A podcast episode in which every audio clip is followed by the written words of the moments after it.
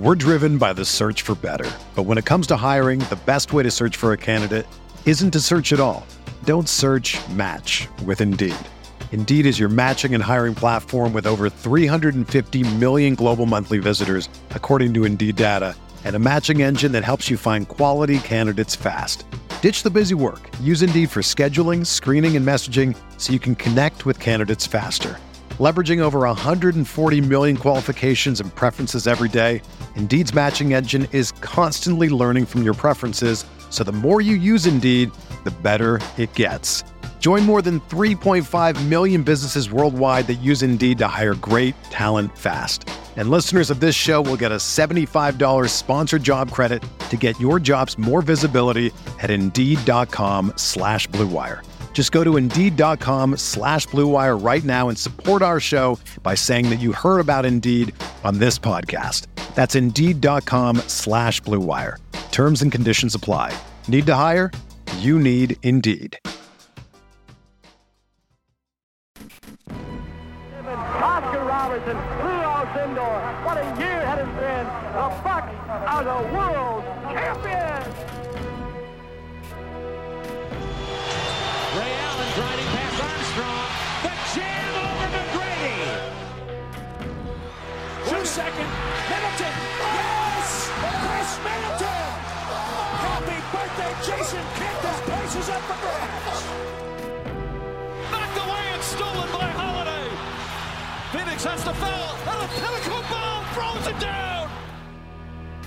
Step back three for the tie. Got it!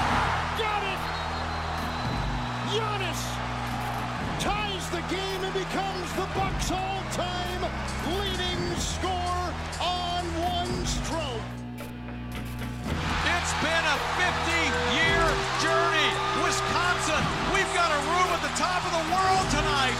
The Milwaukee Bucks are NBA champions. We're gonna play basketball and win. And win? Yeah, How many games? six. We're gonna be. We're gonna win in six.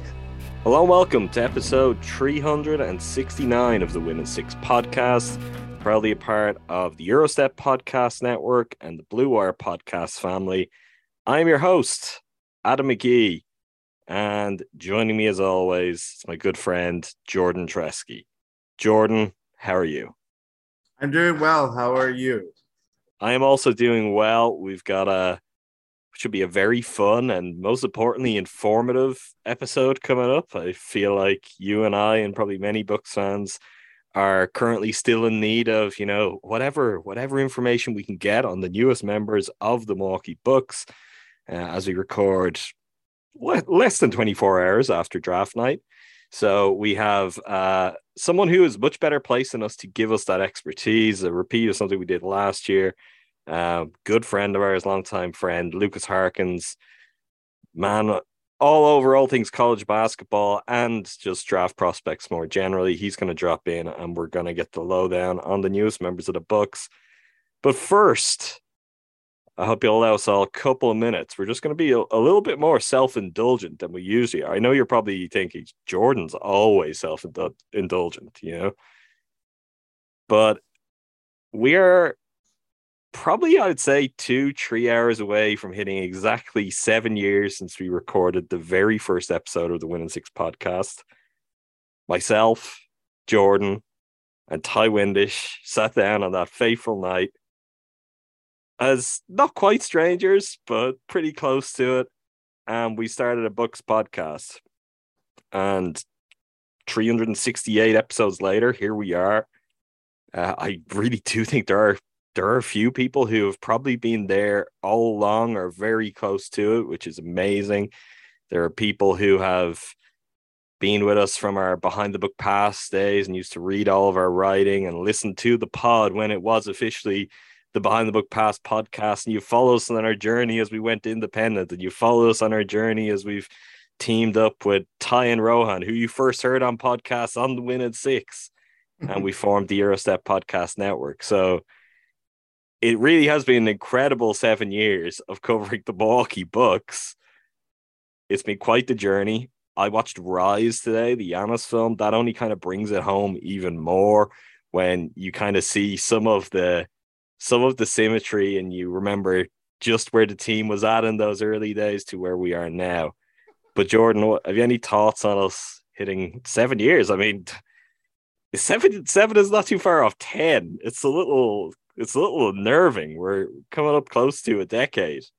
We're first graders. That's where we are. Yeah. Yeah. Um, it's I don't know. It's weird. It's weird to have something be in your life for that long that is not family or a rela- I mean, it is a relationship, but it's just a weird thing that exists, and we've plugged away at it for a long time through many ups and downs following the Bucks. A lot of ups recently.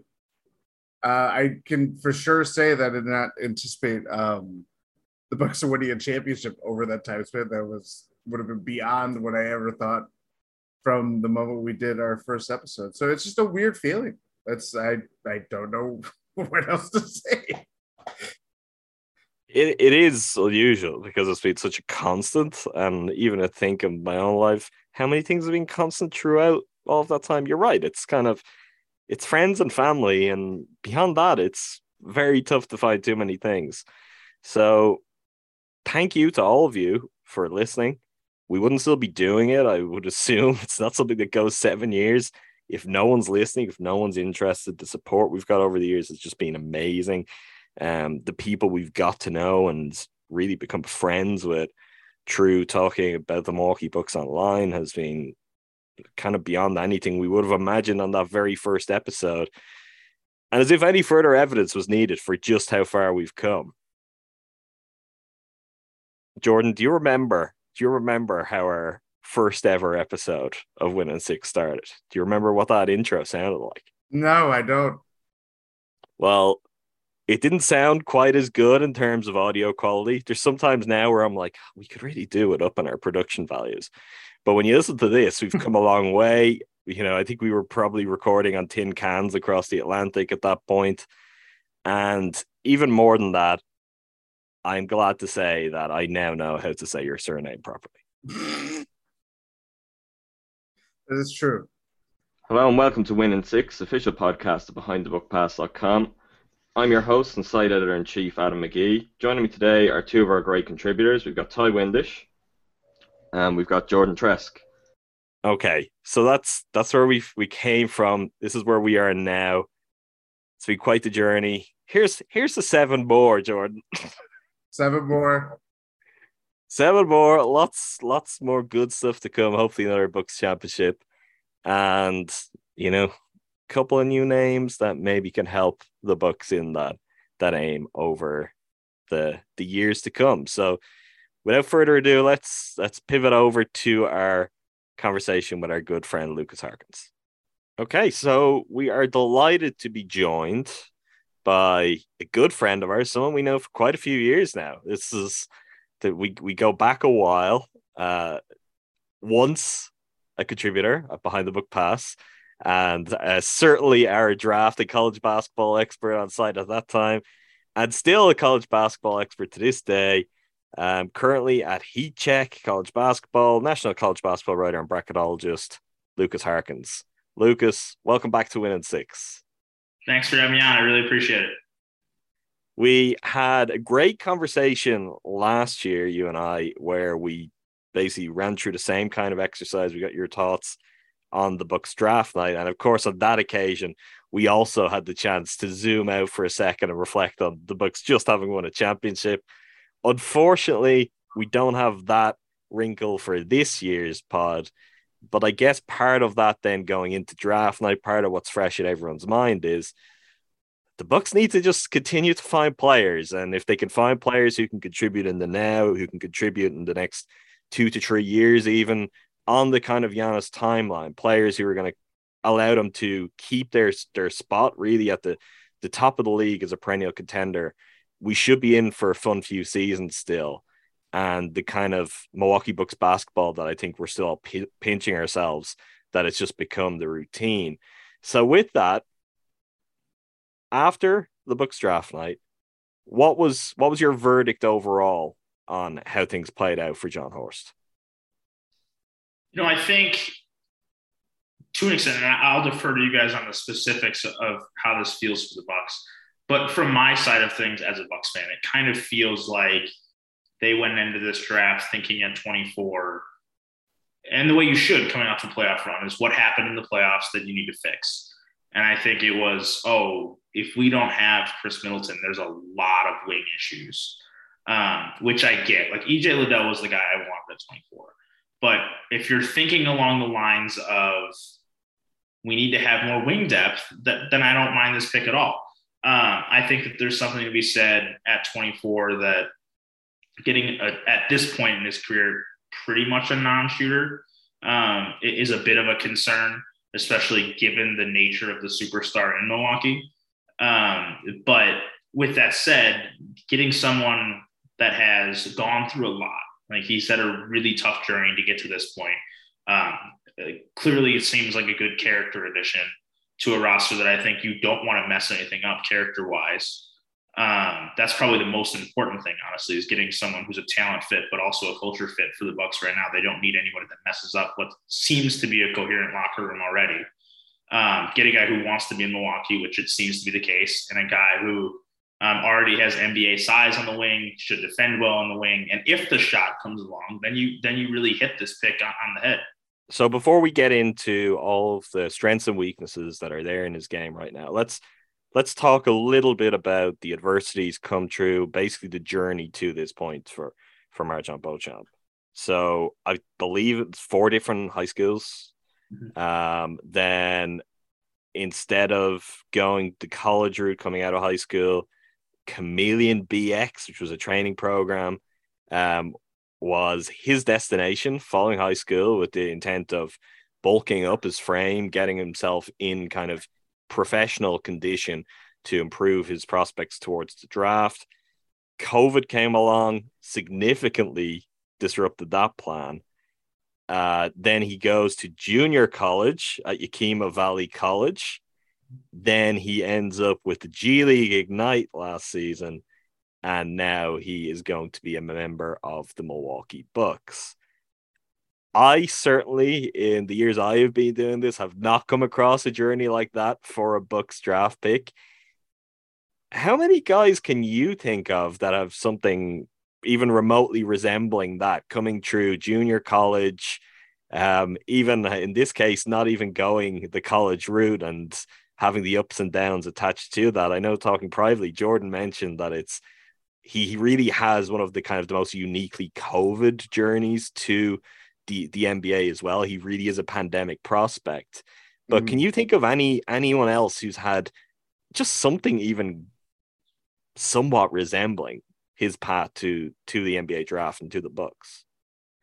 Yeah, it's tough. I mean, I think because a lot of those guys who take those kind of journeys, a they, they go longer in their, their careers and that impacts their draft stock.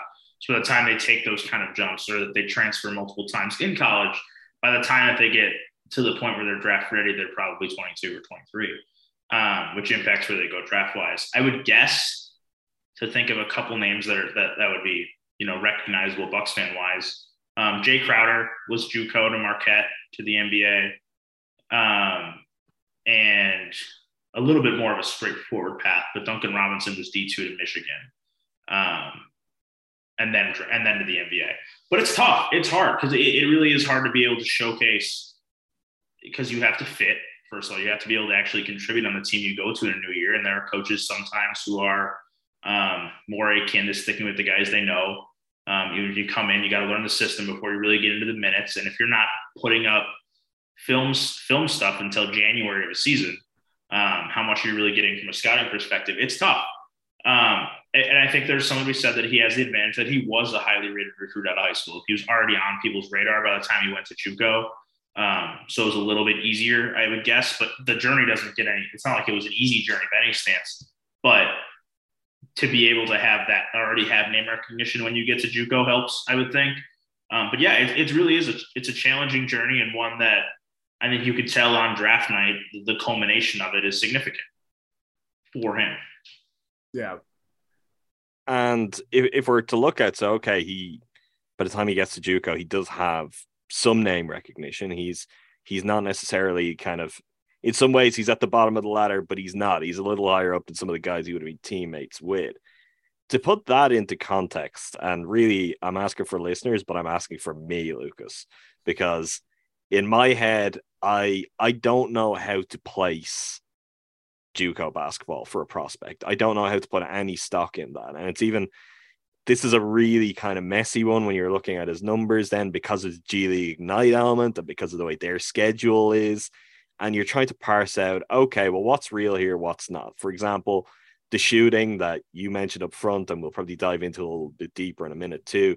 That's a concern. You're trying to parse through his numbers generally and find what's real, what kind of player was he at this level, what kind of player was he at this level, and what can we really take of that now that it's the the major jump up to the NBA. So even if it's just generally with prospects, how would you tend to approach that in terms of evaluating JUCO play um, as it kind of pertains to moving up the levels, whether it's into college basketball or the G League or the NBA?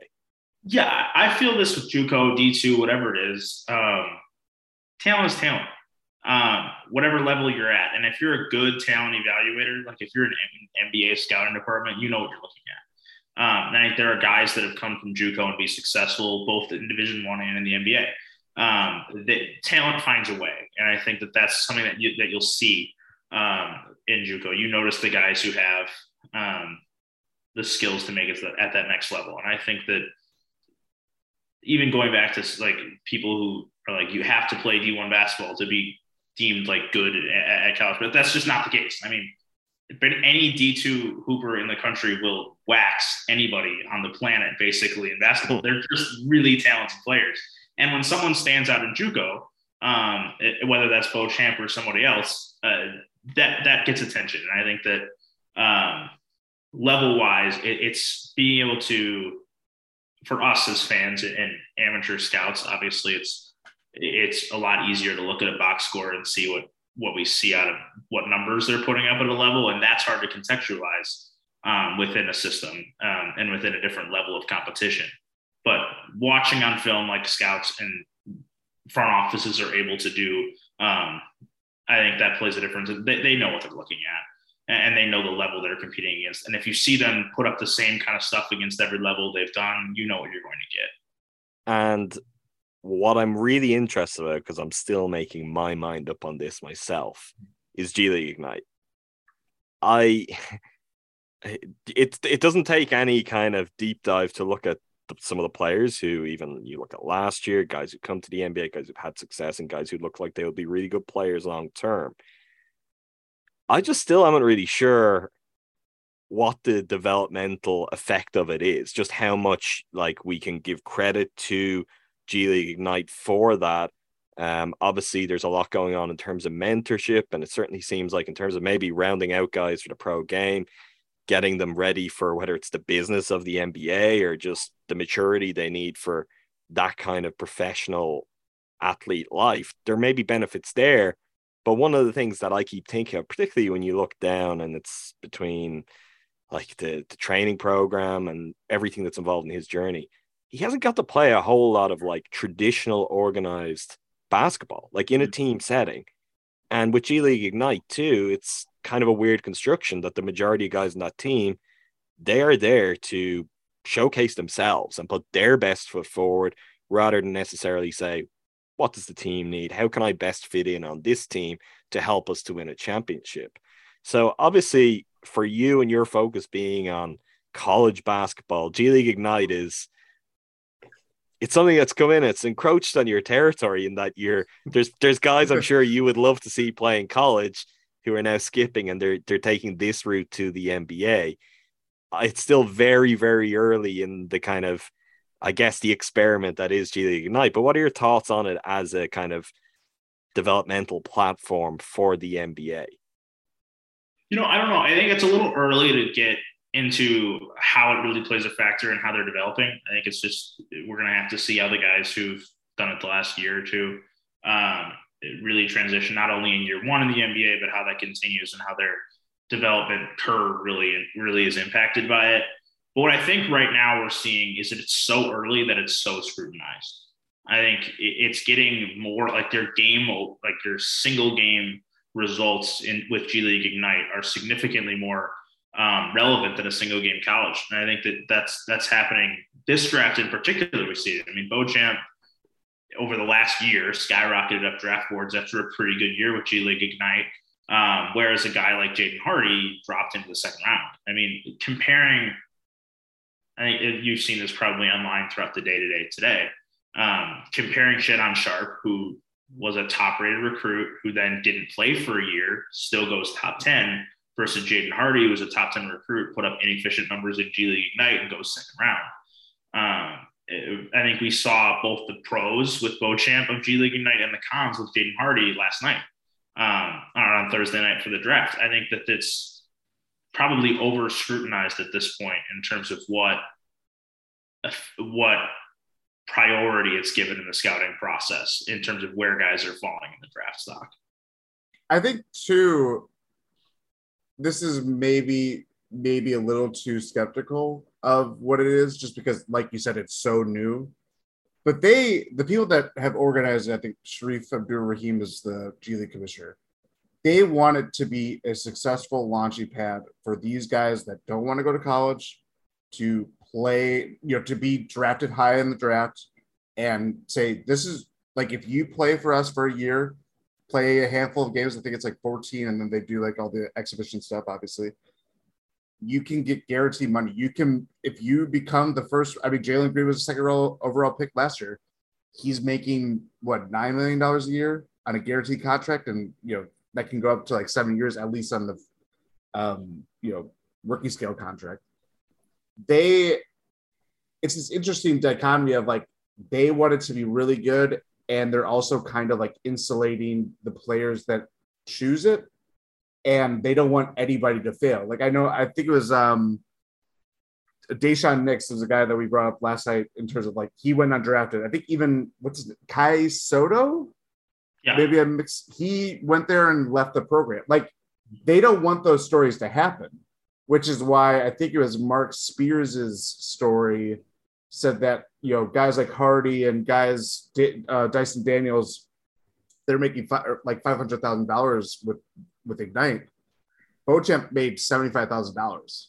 Like they they viewed him as a risky guy based on the circumstances that led him to where he is now or prior to them, and so you kind of see like from that thought process of like, you know, we're giving you a bone, but like you have to like make it work, you know, make it really work for us to kind of like, you know, see that investment throughout. So I think that's where it is from that standpoint, it's a really kind of interesting and cynical way of like looking at it, just because they want it to be a successful pathway where you're not having the LaMelo Balls or RJ Hamptons go to the NBL or overseas to you know do what was you know what they were doing before that, or even Brandon Jennings nearly 15 years ago.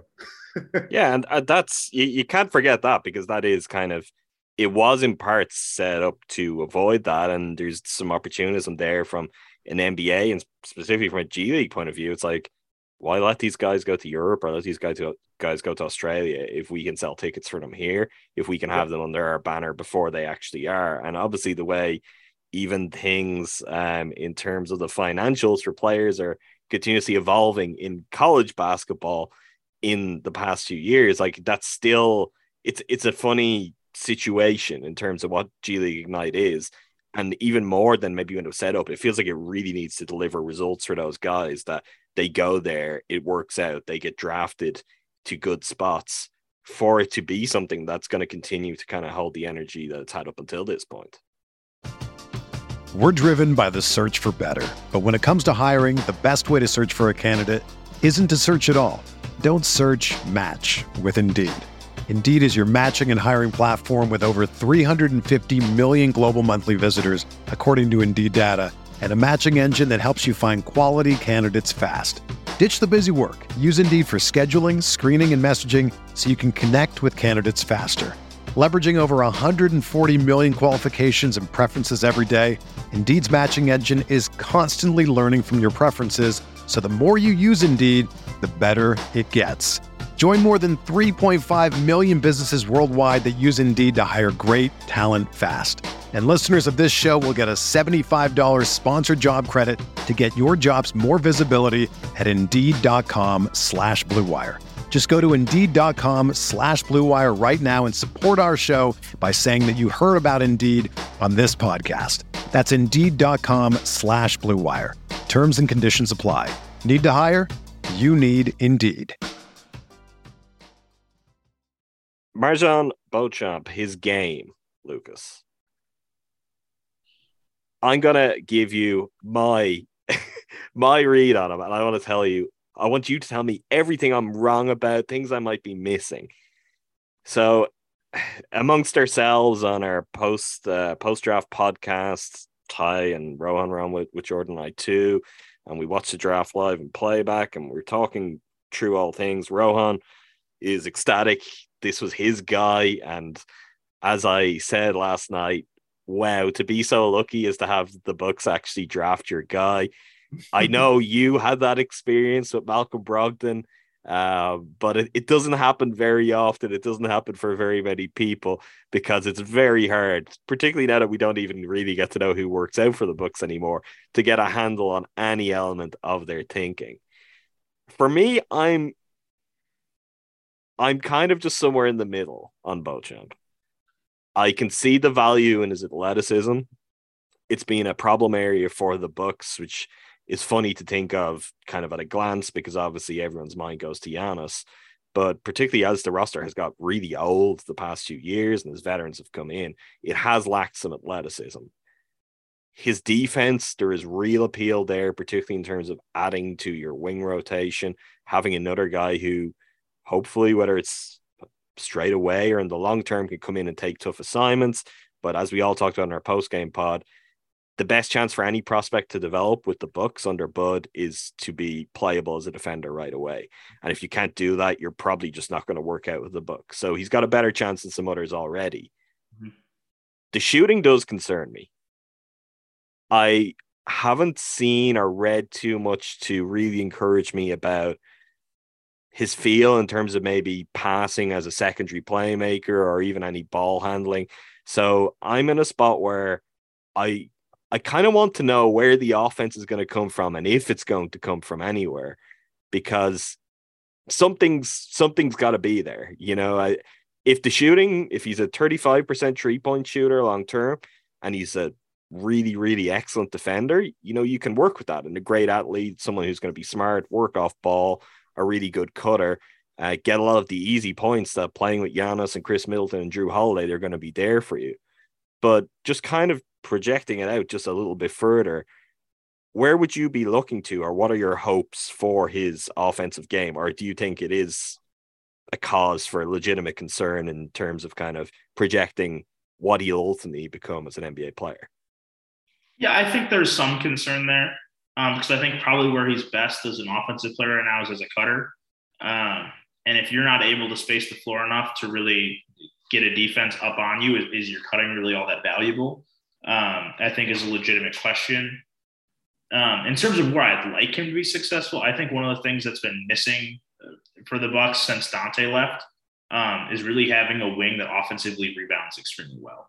Um, and I think he has the athleticism to potentially crash weak side glass, make those kind of points that just if you pick up six points that you didn't really deserve, but like you earned them, you went for them and got them, but like you kind of sneak six points here and there, uh, uh, those have an impact over the course of the game. And that's something that I'd like. That was something I really liked about Donte as a buck.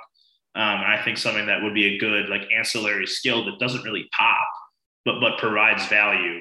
Um, but I think when it comes to the Beauchamp in particular, which isn't the case with many of the first round picks, um, is you've seen growth over the past few years, and there's a clear evidence of his work ethic.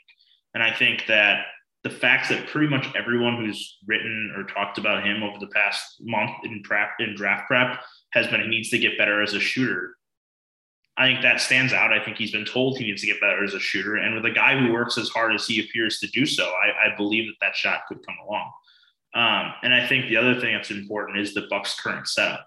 Um, he's not really going to be like, yes, Khris Middleton does a great job creating from the three spot, but I don't really think you're going to ask MarJon Beauchamp to come in and be a secondary creator off the bench. I don't think that's really his role. And if someone else is figuring out that role, then all he really needs to do is nail down catch and shoot shots.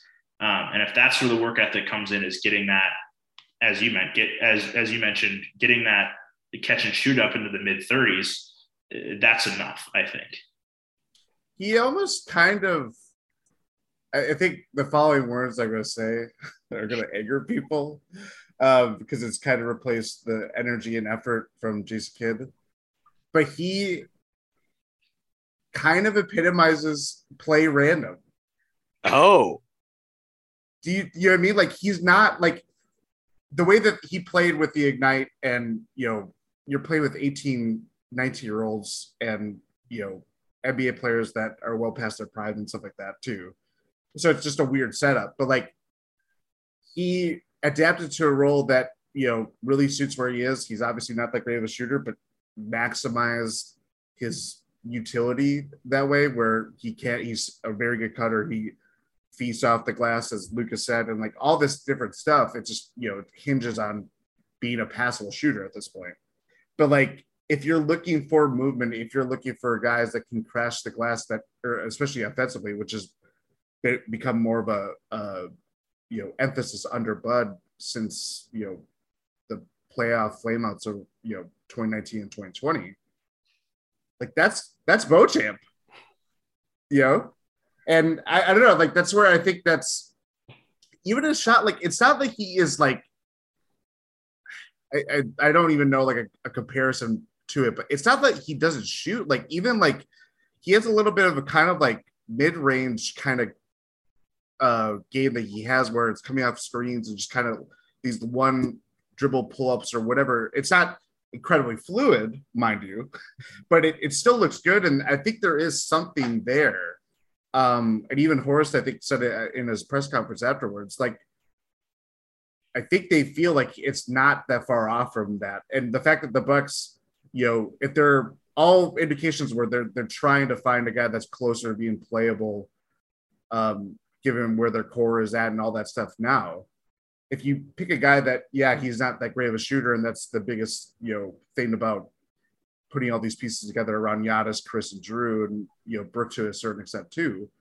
Like, I, I don't know. That's where it, it's a very interesting gamble from where we are standing and just kind of where Beauchamp is at too.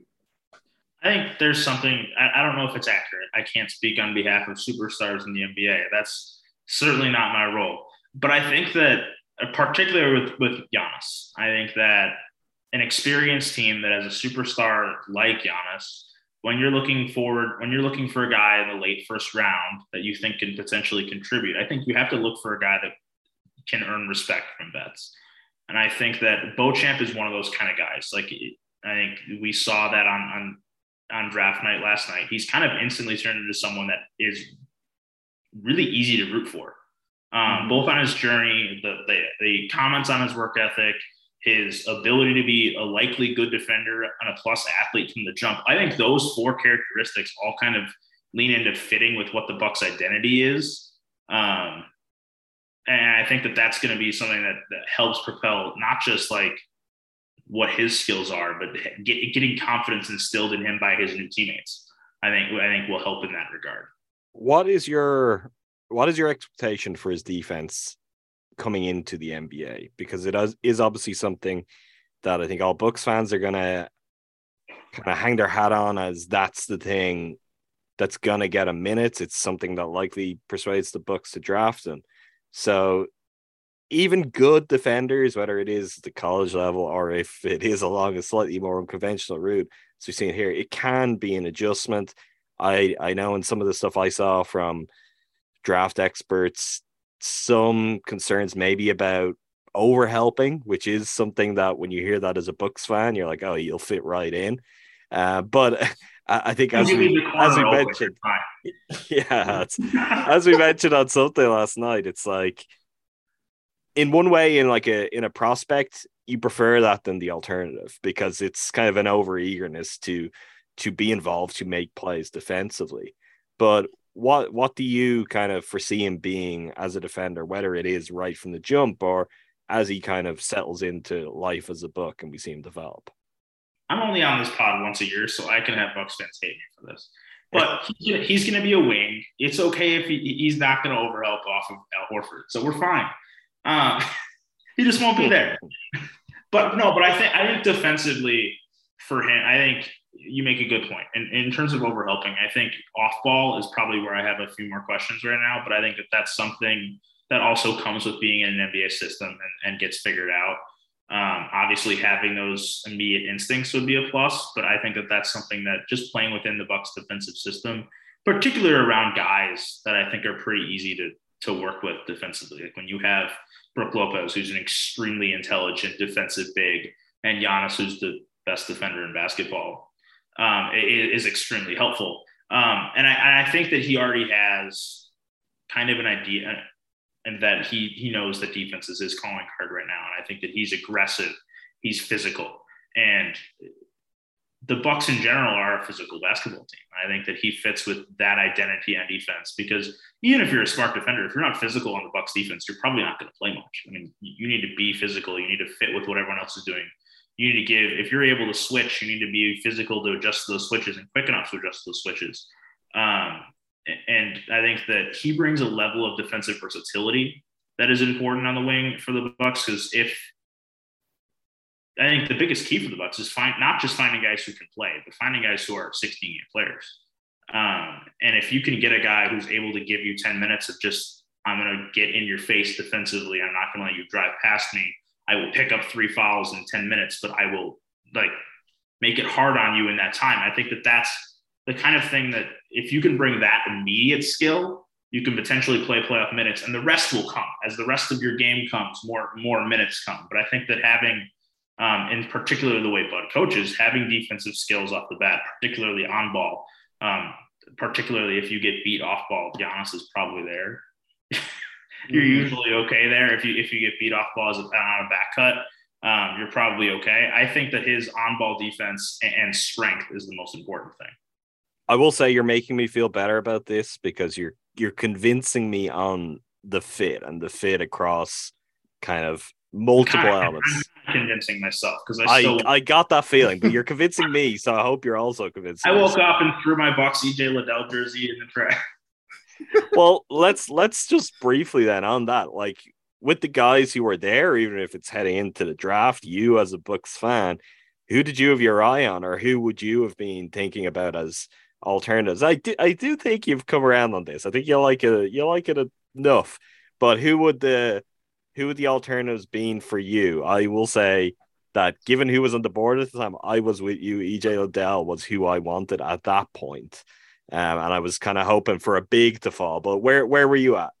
There was an exact moment in the draft last night where I felt really good, and it turned in a hurry. I think yeah. it was like pick. I think it was about pick 18 or 19. I felt like there were four guys on the board I really liked, and three of them went like in a row.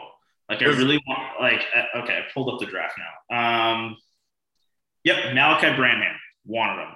Younger wasn't really what I was looking for in like a like a proven college guy who's played a lot and is like ready to go. But I thought if he slipped to 24, it's a that's that was an immediate pick for me. So this was pick 18 was where it was. Dalen Terry, I would have I would have very much liked. Um, Jake LaRavia would have been fine. He's local to me. He played at Indiana State. Um, so I, I have I, have watched him play more than a lot of the other guys. But Christian Braun at 21 would have been great. Walker Kessler, I know, was a fan of a lot of others because I think there are not that many teams in the NBA he fits with super well, and I think he fit with the Bucks super well. Um, I don't think that he's Brook Lopez, but I think mm-hmm. that learning from Brook Lopez could have really helped him um, too, because eventually Brook Lopez isn't going to be Brook Lopez anymore. Um, the ageless wonder, but eventually something will have to catch up. So I think it was like that point in the draft for me where like I really liked Blake Wesley as a prospect. I've watched him here since he was in high school because I'm I'm in Indianapolis. I've watched him in the area um, a bunch. He's on the he's on he played in the AAU team right here. Um, but I thought he was not quite ready to play like minutes for the Bucks, which is not a not a Jon Horst pick. A really nice prospect who was not a Jon Horst pick. Yeah, yeah, and I think that Beauchamp makes sense with what was on the board. Liddell was the guy I wanted. There were a few other guys I would have been okay with. TyTy Washington I would have been fine with. I think he's a the kind of guy that I was a little surprised slipped to 29 just because I, I always get the feeling that the playoffs end and then the draft starts and things that are key skills in the playoffs get a little overvalued then, even though they're, they're huge. But like TyTy Washington's a great mid range shooter. And I kind of felt like that would like pump him up a little bit in draft stock. But it was really that 18 turning point when Terry, Branham, and Braun went three out of four picks. I was getting a little. I, I want Liddell was the guy I wanted most, and but let's be honest, there are some guys I've wanted that just Wade Baldwin. Wade Baldwin was not what I thought he was going to That's be. that's I was trying to That think was- last night of who like my biggest bust was. Well, And I was like, there's so uh, much- that was a 2016 draft though, and that was like, yeah. So like, I mean, you could have picked anyone from post probably Buddy Hield. I think he went like eight or nine. So like, it was very much like a toss up anywhere you, you look at that draft order. No, I mean I've missed on so many of the picks that I've wanted anyways. That Yeah. at a certain point I'm just like, uh, it's fine. I'm sure that they they're better. They're better than I am at this. Like uh, I've missed on so many prospects that if they don't take the guy I want, that's that's fine. I, I was watching some uh, EuroLeague. I, I was watching some Baskonia last last season for work purposes, and I definitely sent Jordan a message. I was like, Jordan, Wade Baldwin's kind of still, he's kind of still interested. You know, maybe if they'd gone that way, things could have turned out differently got for long everyone. arms. He can shoot. Those arms get are the- really long. I didn't get the Elie Okobo message yet. We were very well, much look, on that trade we've got too. we've got time on that. Usually, when I miss, it's like a French point guard. I wanted Furcon bad. I don't remember if he was even. I don't even remember what if he was even available in the Bucks picked that year, but he was on the list of guys. I was like, I would be fine with this. Uh, on Liddell, just before we move on to the the rest of the the incoming Bucks, do you have any feel for what happened there? Because to me, he was the guy I, I wanted. I wanted centers. If centers fell, because I thought this was a a really unique opportunity, and that as you touched on there, there were guys who they're not Brook Lopez, but guys that you could get Brooke to mentor and get something something kind of cooking there. It's not going to be as good as what you have, but given the lack of assets at your disposal, the clock ticking on that. I thought that was a really good opportunity, which ultimately wasn't there. And there were rumors the Bucks wanted to draft up, possibly with that in, or to trade up, possibly with that in mind.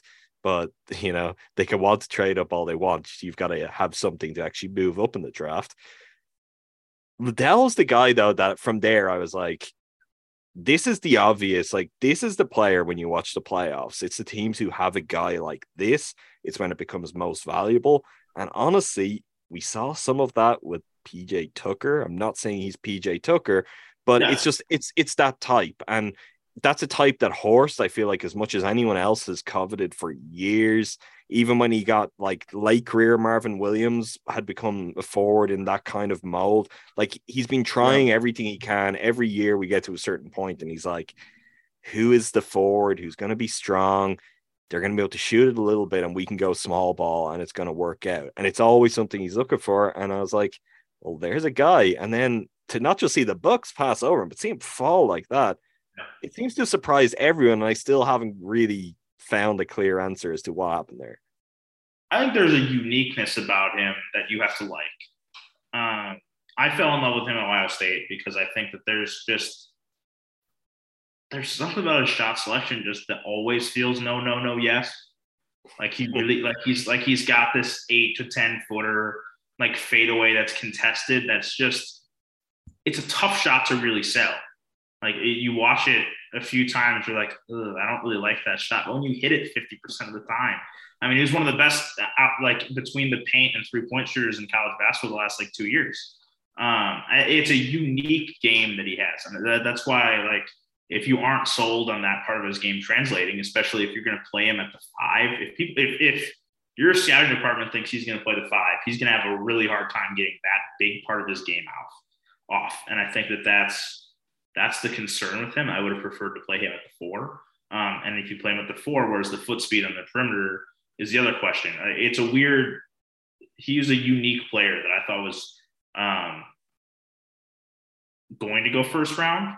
But I, I guess like I'm not that surprised at the slide to 41. Yes, but uh, not that bad. I think that there's there was things in that that just you can point to him and be, hey, he's played a lot in college already. How much better does he get from this point, and what are his skills now, and how do they fit?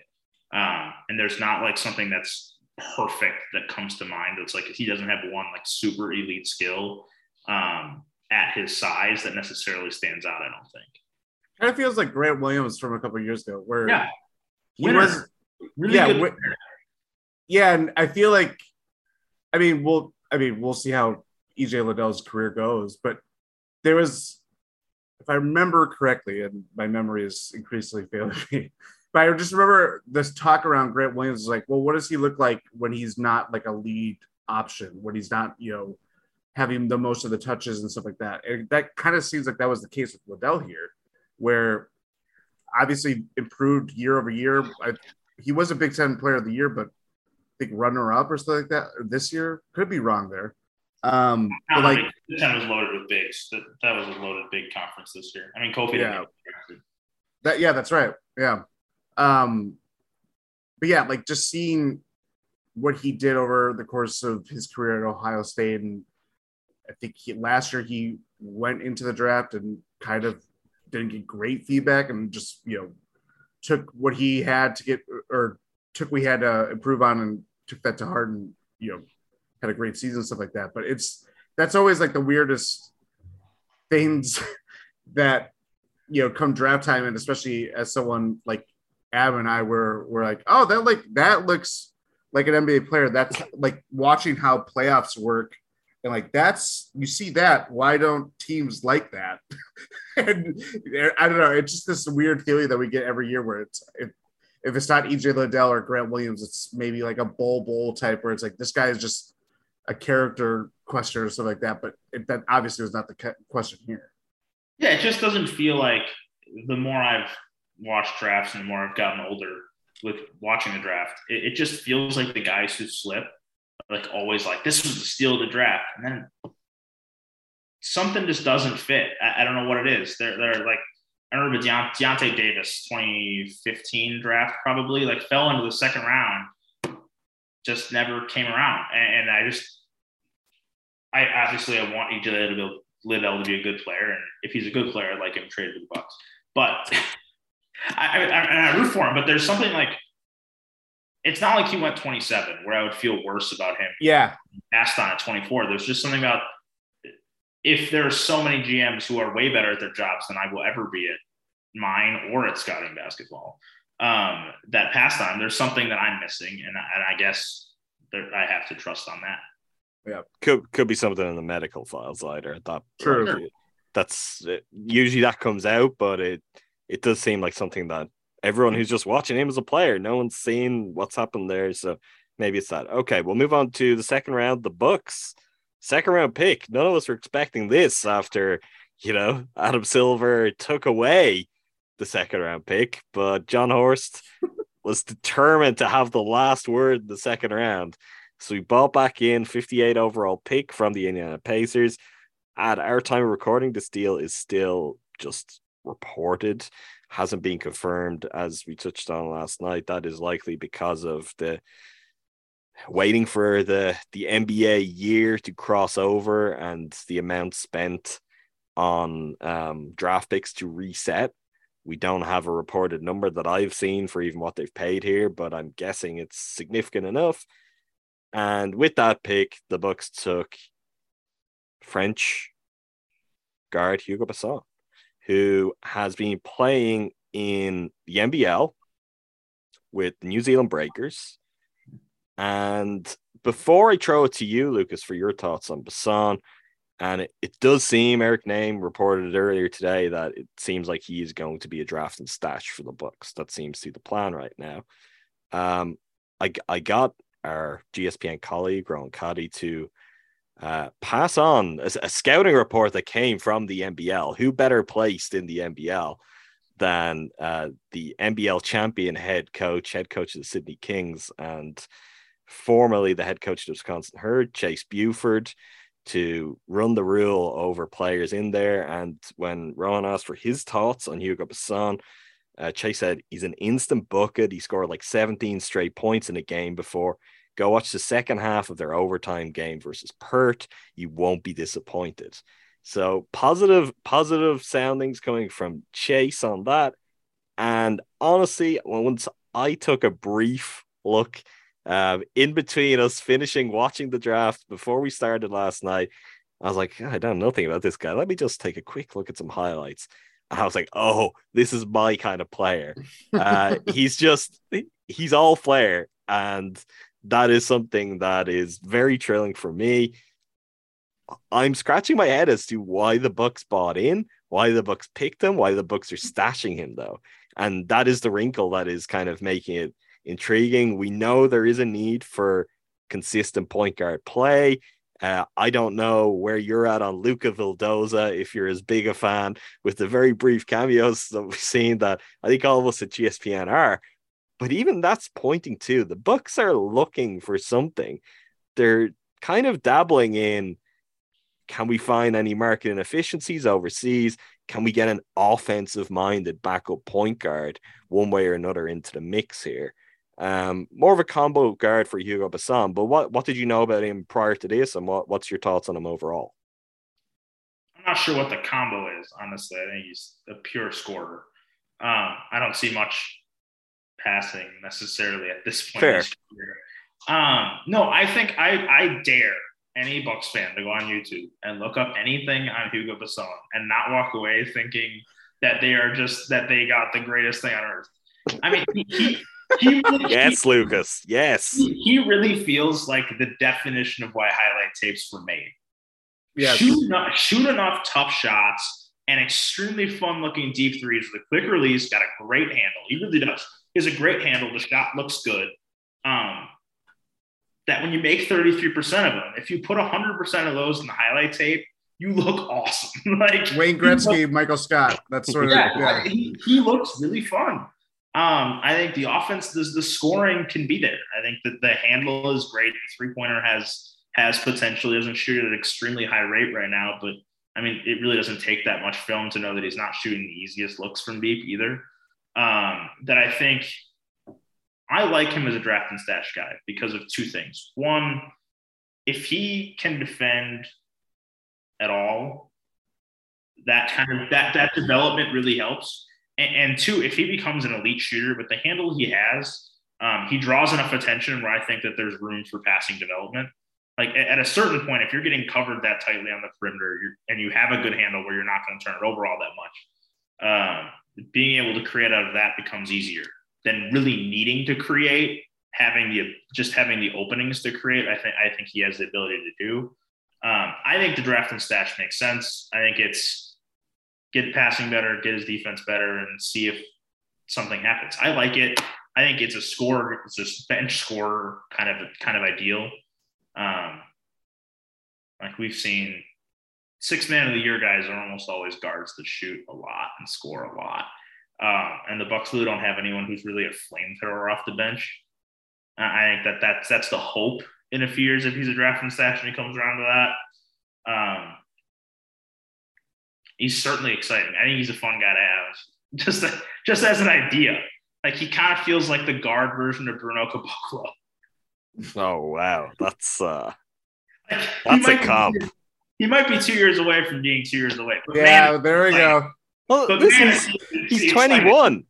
Yeah, if he's if he's 25 and he can I can I can live with 2 years away from 2 years away if at 25 what I mean just, what I mean by that is he's just fun and I think that yeah, there's yeah, I agree. excitement about his game that if things come along you can easily see um intrigue. It's not like he's hasn't played in like I I I, I don't know the state radar for a while. This is that's what I was gonna say. Yeah, he's, he's been playing real basketball. Like he's he's not playing in lower tier pro leagues. He's, like he is not a guy playing at a good standard. He's yeah. not a guy at 58 who's international who you've never heard of. Yeah. Like if you followed the draft or if you like really followed any international like draft potential for the past three or four years, he's a guy who's already on your radar. Yeah. I I believe he is out of contract with the Breakers. So that's the thing with stashing him. I wonder what kind of his next step does he does he stay in the NBL? Does he come back to Europe? Do they try to, you know, if he's in EuroLeague and all of a sudden then he's holding his own pretty well in EuroLeague, well then my God, no one's going to be able to contain my excitement. For I'm just going to be talking about Hugo Besson all the time. But I I really like him as a pick. It's just Jordan and I were even talking about this just before we started. It's like, when's the last time the book stashed a guy? Like, not not that they had a guy stashed because they've been inherited a few kind of guys who were never going to come over. They've held their rights, but it's it's probably Ersan. It's certainly the It's last guy of any. Ersan. But even Ersan came right away. And And, then he, he went he had a tough which- yeah, he had a tough year, which is not that's not a normal way of doing it. And Nothing about Ersan's journey was normal either. Exactly. We don't have to go into any more of that. Um, but yeah, that's where it's like it's gonna be really interesting if he takes ownership of where he goes, if he goes back to the NBL and plays for the Breakers, or what if he wants to kind of test himself even further and maybe try to latch on to a team in Europe. I don't know. Maybe Bud can get the the Tony Parker in for him and get him back to to EuroLeague. That's Did, was that the team that he played for? I it wasn't, um, but you know Tony Parker's an owner now, so That is true. But- Bud's got his number. I'm sure they they were together long enough. Maybe we can get him some quality EuroLeague playing time and see how he holds up. Okay, two way contract for AJ Green. Gonna be honest. I I know this is gonna be insulting to someone like you, Lukas, who's probably been locked in on AJ Green for a very long time. Uh, A- AJ Green to me uh, was not a basketball player. Uh, when I heard the name, I was like, "Oh, really? You like He's a hell of a red zone threat. the Bengals guy?" like that's that's an interesting move. Um, but no, in all seriousness, uh, interesting college career. Seems like one of those guys that the Bucks have kind of dabbled in this space before. Back end of the draft, undrafted. What can they find? Guys who are in slightly less illustrious programs, but have had decorated enough college careers. What's your feeling on AJ Green? Is this is this a two way that could surprise us and could have some NBA utility, or is this just a guy who is going to be super reliable as an everyday kind of key cog of the herd and help the herd to sell tickets and be a competitive team? So you you got really close to the first sentence of my last paragraph of my article on undrafted guys. Um, this feels like taking a shot on Sam Merrill for a second time.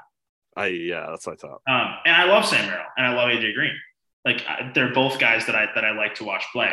But if we're gonna make an American football reference, he's a field goal kicker. Like there, he's a he's a sniper. Like he will get it done from deep. Um, I think it's easy to get dissuaded by playing three years in Northern Iowa um, in the Missouri Valley, which is a good mid-major league, but it's still mid-major league, and I and I get that fans who mainly watch the NBA don't necessarily see that as a great place to be to be coming from. But a month and a half ago, AJ Green was between three places for next season. He was going to the NBA, he was going to Duke or Iowa State. That was pretty much where it was. He was in the transfer portal, and, and he took visits to Duke, and his uncle is the coach as an assistant coach at Iowa State. He was going to play high major basketball this year if he didn't go pro. Um, he's he's an elite shooter. I mean, no doubt about it. Like he, he's a career 38% three point shooter, which doesn't like jump off the page, but it does when you shoot over seven attempts a game. Um, he was the guy from Northern Iowa. He missed his junior year, basically the entire thing with injury. He played three games, and you can tell they went 20 plus win season, 10 win season, 20 plus win season. Like he, he impacts winning as a scorer. And I think a lot of people like to talk about free throw shooting as an indicator of three point percentage. How's 90% sound? Like he fits in the same realm of, of Sam Merrill as like a guy who's played, who's played at a really good mid-major conference. Sam Merrill played in Mountain West, closer to a power conference in the Missouri Valley, but a good league. Um, it was very successful there. Can really score. Can really shoot. Um, if his defense or his athletic, defense and athleticism can hold up, I can see him being a reserve option. Um, but at the very least, I think to, to your point, um, Adam, is that is that he can be, I think, a steady presence, um, at least with, with, the herd, and I think that there's a lot to like um, with his offensive game, and just if you need a guy step in um, and shoot some shots, it, like if I think this is a weird comp because they played entirely different levels. They're different. The guy I will compare him to has more playmaking skill than AJ Green does. But I think if I'm thinking the best case scenario, realistic best case scenario, he feels kind of a Payton Pritchard idea. Mm. Okay. I was even gonna say, like, from my uh again brief YouTube watching of him, and it is they are trying to find that Uh, with it's you could say the same thing with Hugo Besson. Like they are looking at these kind of crafty guards that get their shot off at any point, whether it's tough shot or or whatever. Like Green has a super high release and just can just put it up wherever he can. He's shooting shots like well beyond the arc. Like they're finding or not finding, but they're trying to find that kind of archetype of just super creative with the ball, can separate guys, even if it's you know, it's not like AJ Green's like a you know high athlete by any means, but he's very at least he's functional. My, I think. Yeah, yeah, yeah, definitely. So I, they're trying to find something with at the guard spot in that case, whether it's I mean it started with like a you know Vildoza, um, even with that being a late move, but that's where it's I, I, I I mean, we'll see how it pans out, but it is very interesting to see this kind of repeated or repetitive kind of I don't know role chasing that the Bucks are doing at that spot. Do yeah, do you see any like I? I'm not gonna let you off the hook easily. I, I hear everything you say, but is there a chance that he kind of hangs better than Sam Merrill? That he has the ability to just I guess compete, hold his own a little bit more defensively. Like, have you seen anything in that to suggest he could have a chance of, I guess, succeeding where it hasn't worked out for Sam Merrill? You know, I think one of the bigger differences between the two is long-term relevance. I think it is important. I, will get to this in a second. Like Sam Merrill was a diamond in the rough at Utah State. Like truly, he was. He was a sub 400 recruit who played really well there, and he blossomed into a really, really good player. Um, AJ Green's not that way. He was a four-star recruit, top 100 kid out of high school, um, committed to Northern Iowa because his dad was on staff mainly. Um, he's been in tough AAU environments. He's played in college. He's played in tough environments. To, to your um, point, one of the first things that came up when I was looking on YouTube, see what I could find for him. It's a video from seven years ago talking about him as like this highly thought of one of the best prospects in the state. Yeah, he's always been a shooter. Like he's all he's always been a scorer and a shooter. That's been his reputation. Like I said it when you're like, you probably have more notice of AJ Green. Like, yeah, he's been on my radar for five to seven years.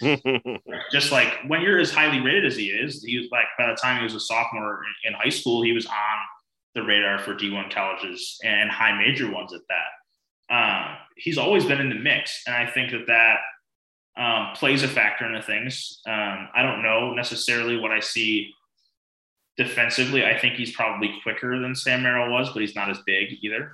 Um, Merrill was six five, legit. I think six five, six four, six five, and I think Green's more in the six three range.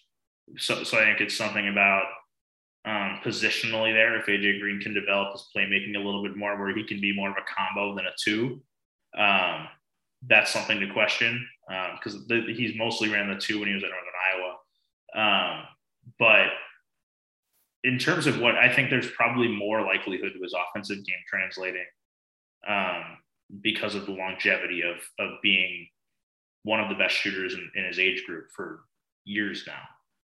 And there's there's the age factor too. I mean, yep. Sam Merrill, yep. obviously, you know, he goes on. I think it was two years for his mission trip into two. Like he was it was I was looking when I did that article for Substack a couple weeks ago. I was like, he was 25 when he got drafted. Yeah. He would have been 24. You know, the world didn't have a pandemic going on, but that's still very old. Like that's not. I mean, that's even older than when Malcolm Brogdon got selected too. So like, yeah, that's a very unique. But not Brandon Weeden. Yeah, we'll never we'll never forgive the Browns. Iverson Molinar This is the the last name we have for now. Uh, from Panama City, playing for Mississippi State, six three guard. What's your read on him? I mean, to this point, I haven't seen anything. I don't know, Jordan, if you've seen otherwise, as to whether this is just a summer league deal, if this is Exhibit Ten, exactly what this is. But it was one of those deals, a guy that the Bucks seem to have moved pretty quickly for. So whether it's that they have their eye on him to be a kind of a permanent fixture in Oshkosh next year, whatever it is, it's clearly a player that they they like to some degree.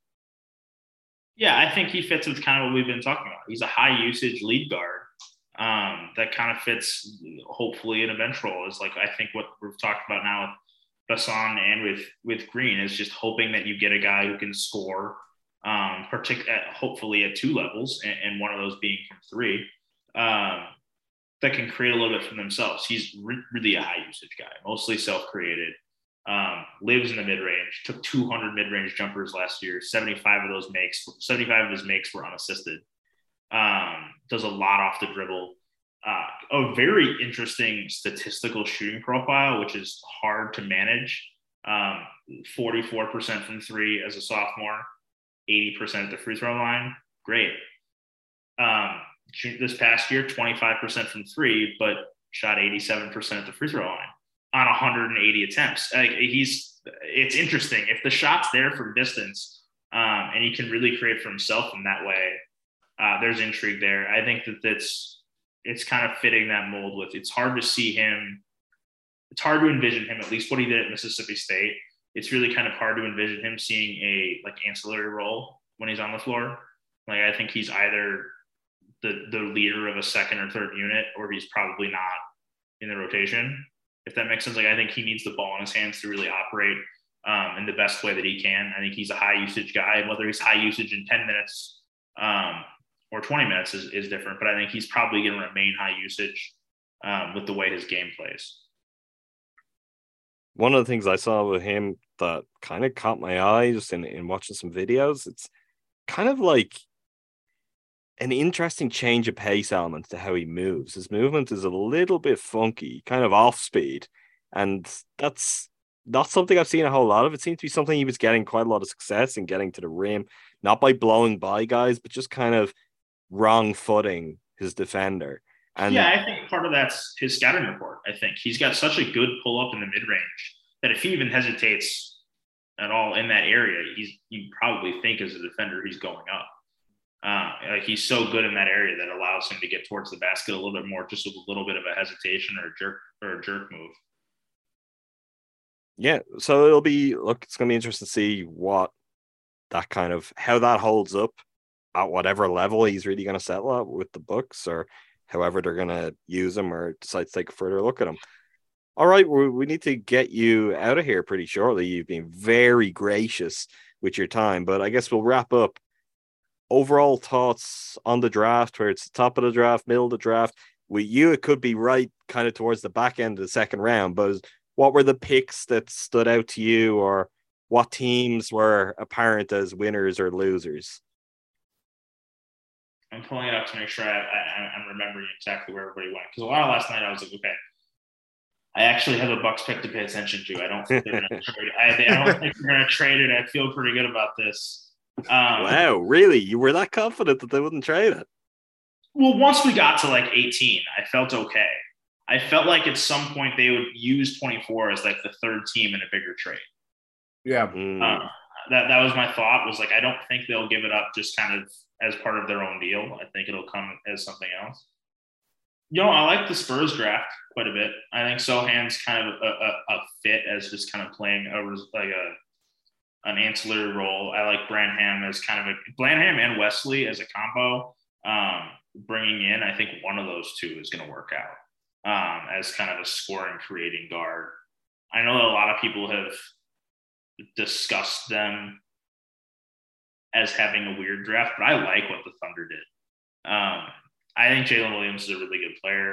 Um, I, I think Chet at two is interesting. I kind of feel this way about anyone who goes who's been like hyped for a long time as like this kind of generational type of talent, weird talent, exciting in this way. It's been exciting for years. Like it kind of feels like we get to that point where it's now been four months since the draft, since the season ended, or three months since the season ended, and it just kind of wanes. I'm like, we're kind of sick of talking about Chet Holmgren. And it, it kind of gets lost in the midst of those three guys. Like he's a really good basketball player, and you and you start to nitpick the concerns. And his are more obvious. Like you really just have to see a picture of him, and you get the concern. Mhm. like, but I, th- there's stuff there. Like he's he is incredibly tough. He is very physical for a guy who doesn't have a big frame. Like he doesn't get pushed around like you'd expect. Um, so I like what they've done. Um, I think pairing Jaden, pairing Cade Cunningham with Jaden Ivey is really fun. That's going to be a really fun duo to watch. I think Jaden Ivey is the most electric player in this draft. Pure, just pure athleticism. Now, granted, I'm a little biased there. He is the guy I've been. I've I walked into a gym three years ago for an AU tournament as a Butler fan and Butler writer. I walked in. He played for Indy Heat, the Indy the AAU team here. And I walked in. And I was about five, ten minutes into that game. I was like, ah, I'm going to another court. He's not going to Butler. That's not going to happen. and, he, and then he committed to Purdue, and I was like, okay, that makes sense. Um, he's like, I, I couldn't, I, I, never understood his recruiting ranking. I was really high on Jaden Ivey for a while. I have tweets from multiple years ago. I, You've got receipts. That's what you're saying. Yeah, you got the receipts. I have receipts on being very high on Jaden Ivey, and I think that's still the case. Um, I like him a lot. I think we already talked about being able to get EJ Liddell in the second round. I think is a big steal. Um, I kind of feel that way about Jaden Hardy too. Jaden Hardy kind of feels a little bit like Brandon Boston last year. Um, high rated Mm. recruit, didn't have a great year. Um, G League obviously for Hardy, and, and Boston really struggled with efficiency at Kentucky. Um, still young, like built basically built to score. If any sort of efficiency comes along with that, the next level, I think it's a really good pick in the second round. I didn't like um, taking Boston in the first round last year either, but if you, I think he went in the fifties. Yeah, he was late. which felt like a steal at that point. Probably the, the two biggest, three of the biggest second round sleepers went within four picks for me. Um, I really like Ryan Rollins out of Toledo. I think he does a lot really well. Um, I think he's a good player. Josh Minott out of Memphis. I know a lot of people loved him. Um, if you read if you read Hollinger's athletic piece today, he would have picked Minott at every pick until he got picked, basically. and I and I like and I, I like Vince Williams um, quite a bit as, as, as a big wing who can shoot it um, out of VCU. I think those are some guys I really look at um, as being pot- potential value value adds. I think we talked about it uh, on the playback last night, but like it kind of feels. I don't want to say went chalk because there were some some some surprises, um, certainly, but especially if you like look at the lottery, it kind of went how it was projected to be outside Things of the things the lack trades, J- I Jordan. should say That's outside the- of Banchero going number one. Yeah, because that's true. The first pick. the, yeah, the lack the- of big trades shaking up the order, like which uh, obviously everyone was reporting in advance. Oh, you know, we could have lots of player movement, big trades, and without that, it's kind of teams are in the spots where they've been all throughout the process, and Yeah, they're picking the guys they had their eye on throughout for the large Yeah. part. I mean, honestly, one of the bigger surprises of the night for me was the 31st pick in the draft. I, I, I really like Andrew Nembhard. I have no idea why the Pacers needed another point guard. yeah, Like, that's it, it didn't make any sense to me for them to get another like it felt like their only need was anything except point guard. and Well, they I, wanted- I've seen some Brogdon comps for him, and he may be replacing Brogdon that's true. in, in a He's a rotation wait- sense. yeah, I don't know. I'm not. I'm not saying I agree with that. I'm. I wasn't that high on him as a prospect. Uh, you know a lot more, so don't take me saying that as meaning anything. Yeah, but I, felt I, have seen the Brogdon comps, so them Yeah. supposedly like looking to trade Brogdon and then drafting him is interesting. Yeah, I kind of get that as Nembhard was a really good collegiate defender. Uh, Brogdon was National Defensive Player of the Year um, in college. I think that Brogdon was a more proven shooter. Nembhard's a better passer. I think Nembhard's more of a pure point for sure. Yeah, I think he's definitely more of a pure point than that. Um, but I can kind of see it. I, I, I, but I was a little surprised that there wasn't a deal yesterday. Like if, if the Pacers were going to go get a point guard, I was a little surprised that something didn't happen already. Um, in that case, and I think Pacers fans here are a little confused, honestly. Yeah. The only player that was moved in any trade outside of like draft picks was D'Anthony Melton, right? Yeah, no, yeah, I think And Danny Green. And Kemba Um, to be as in a salary dump. That's right. Yeah, that's right. But Oh, but yeah, D- D'Anthony Melton's like the only player who's actually gonna be playing, uh, Oh, guaranteed a next year. too. I forgot that trade ended up in David Roddy going first round, which I love David Roddy. I think that I think he's he's a really good player, really interesting player. Um, he's probably one of the guys I'm most excited to watch in the NBA out of this draft class. I think I'm very I'm very intrigued to see um, how he plays. He Memphis' kinda- hit hit rate too. They have, I mean, it's Bane, Ziaire Williams, even though he was kind of a higher draft pick, but like they always find these guys that like, it's whether it's draft Twitter, but or just Oh, I didn't hear. They, they follow like 15 draft Twitter guys and then hit NBA and then fo- people I follow and they pick those guys and it, I had not even heard of Vince Williams, and when I saw, I was like, oh yeah, that's like a perfect Memphis pick. Like they just see it's like they have their brand now. Whereas like it's not grit and grind anymore, it's draft Twitter. That's what it is. No, really, like, it, it's it's almost a joke that it's like I feel like Memphis is trying to get the number one draft grade on the blog sites, it's true. And and they and they work. I mean, they're really good at it. They have great talent evaluation. It feels like they're, but it is kind of amusing that like every pick I like look at the board. I'm like, okay, yep, I really like this guy. Okay, they're gonna take him. if I was a Grizzlies fan, they would I would they would I would love every pick they ever take. Yeah. That must be nice, you know. It must be nice as a fan. Uh, th- this this one certainly could have been a lot worse for the Bucks. Um, I making the pick They is made a something pick. I know, and Jordan did everything on our our pre-draft pod to just, I mean, make me hit rock bottom on the idea that there was no chance they were taking the pick. And I was like, "Uh, can we just can we just get a first round pick? Can we just actually have a a rookie of some kind of intrigue, some value on the roster again, and we'll see how that goes. Yeah, So- the reporting the reporting of a possible trade up just felt like a stab. Like they were gonna trade out of it in general.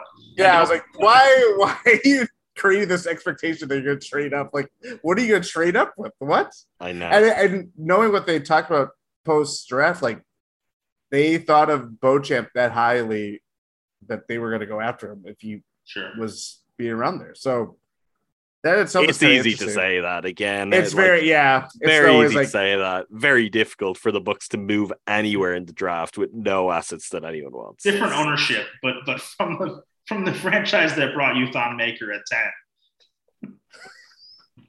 it's true. It's true. But but no, I, I think that not only using a pick, but I think getting a guy that after not using many first round picks recently, that is like instantly made the entire fan base unite. I'm like, yep, I'm gonna root for this guy. Is is fun. Really, Yeah. it- it's enjoyable to feel like it kind of like my whole timeline last night of Bucks fans, which I think I've probably unfollowed everyone who's negative anyways. Um, everyone was like, "This is fun." like, yeah, he's got there. There are some there are some concerns, but of course, he went 24th in the draft. Let's be honest. If you didn't have a weakness, he goes top five. That's Yeah. how everyone. That's how everyone is. If you don't have weaknesses, you're going to go higher. There's if you're picking a 24, you're never going to get a perfect product. But if you can get a guy that you walk away from draft night as a fan thinking, "Oh, I have a guy that I, I'm happy to root for him," I think that that's that's that's a good sign. Yeah. Well, well, you've sold me even more over the the course of this episode. You've sold yourself, I think, too. So if if we've Oh, yeah. helped you in that, that's great. if we've given you a chance to just talk yourself into it for an hour, uh, This is the we're all we're all able to winners. Talk about the draft since it ended, pretty much. So I think it's uh, it- it's been a good time to be able to actually sit down and relive it a little bit. Well, it's it's great to have you on. It's always a pleasure uh, to, I would say, talk with you, but uh, really, it's we listen because we are not the experts. You are the expert. Um, so who knows? Maybe the time will come, Lukas, where the Bucks will have draft picks on a regular basis, like every year, and we could work in regular check-ins throughout the year. The Bucks don't want to give us too many opportunities to talk prospects with you.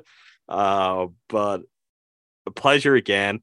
Um, if you're listening, if you haven't heard Lukas before, if you don't follow him on Twitter, you should do that. You will be much smarter about all things college basketball and about prospects. But as on the next draft comes around, he's there at Hardwire Sports. anything else you want to plug? Anything else you want to want to let people know? That's pretty much it. If you want to see more words on AJ Green, they come out this weekend. Ooh, there we. Interesting. I'll I'll be watching closely. Okay, that does it for us. Make sure you subscribe to us wherever you get your podcasts. It's the Gyro Step Podcast Network. You'll get all episodes of Win in Six, myself and Jordan. You'll get all episodes of the Gyro Step with Ti and Rohan, and you'll get all crossover episodes between us. Uh, I believe up next we'll have something a little bit different. We'll talk about Rise, the Giannis film, which has just landed on on Disney Plus. So look for that. I would say early next week before we very quickly shift focus into free agency and what will be another busy and you know high stakes week for the Bucks. Make sure you subscribe to us on Substack, gspn.substack.com. You get any articles we post there, in addition to most of our podcasts go through there. If you want to just stay on top of all things, you can do that. We're on YouTube, you can subscribe there. At Winning, Numerical Value 6 Podcasts. That's us on Twitter. I'm at Adam McGee11. Jordan's at Jordan Treske. Thanks again to all of you for listening. Thank you, Jordan. Thank you. And most importantly, thank you, Lukas. Thank you guys for having me on. Always a pleasure.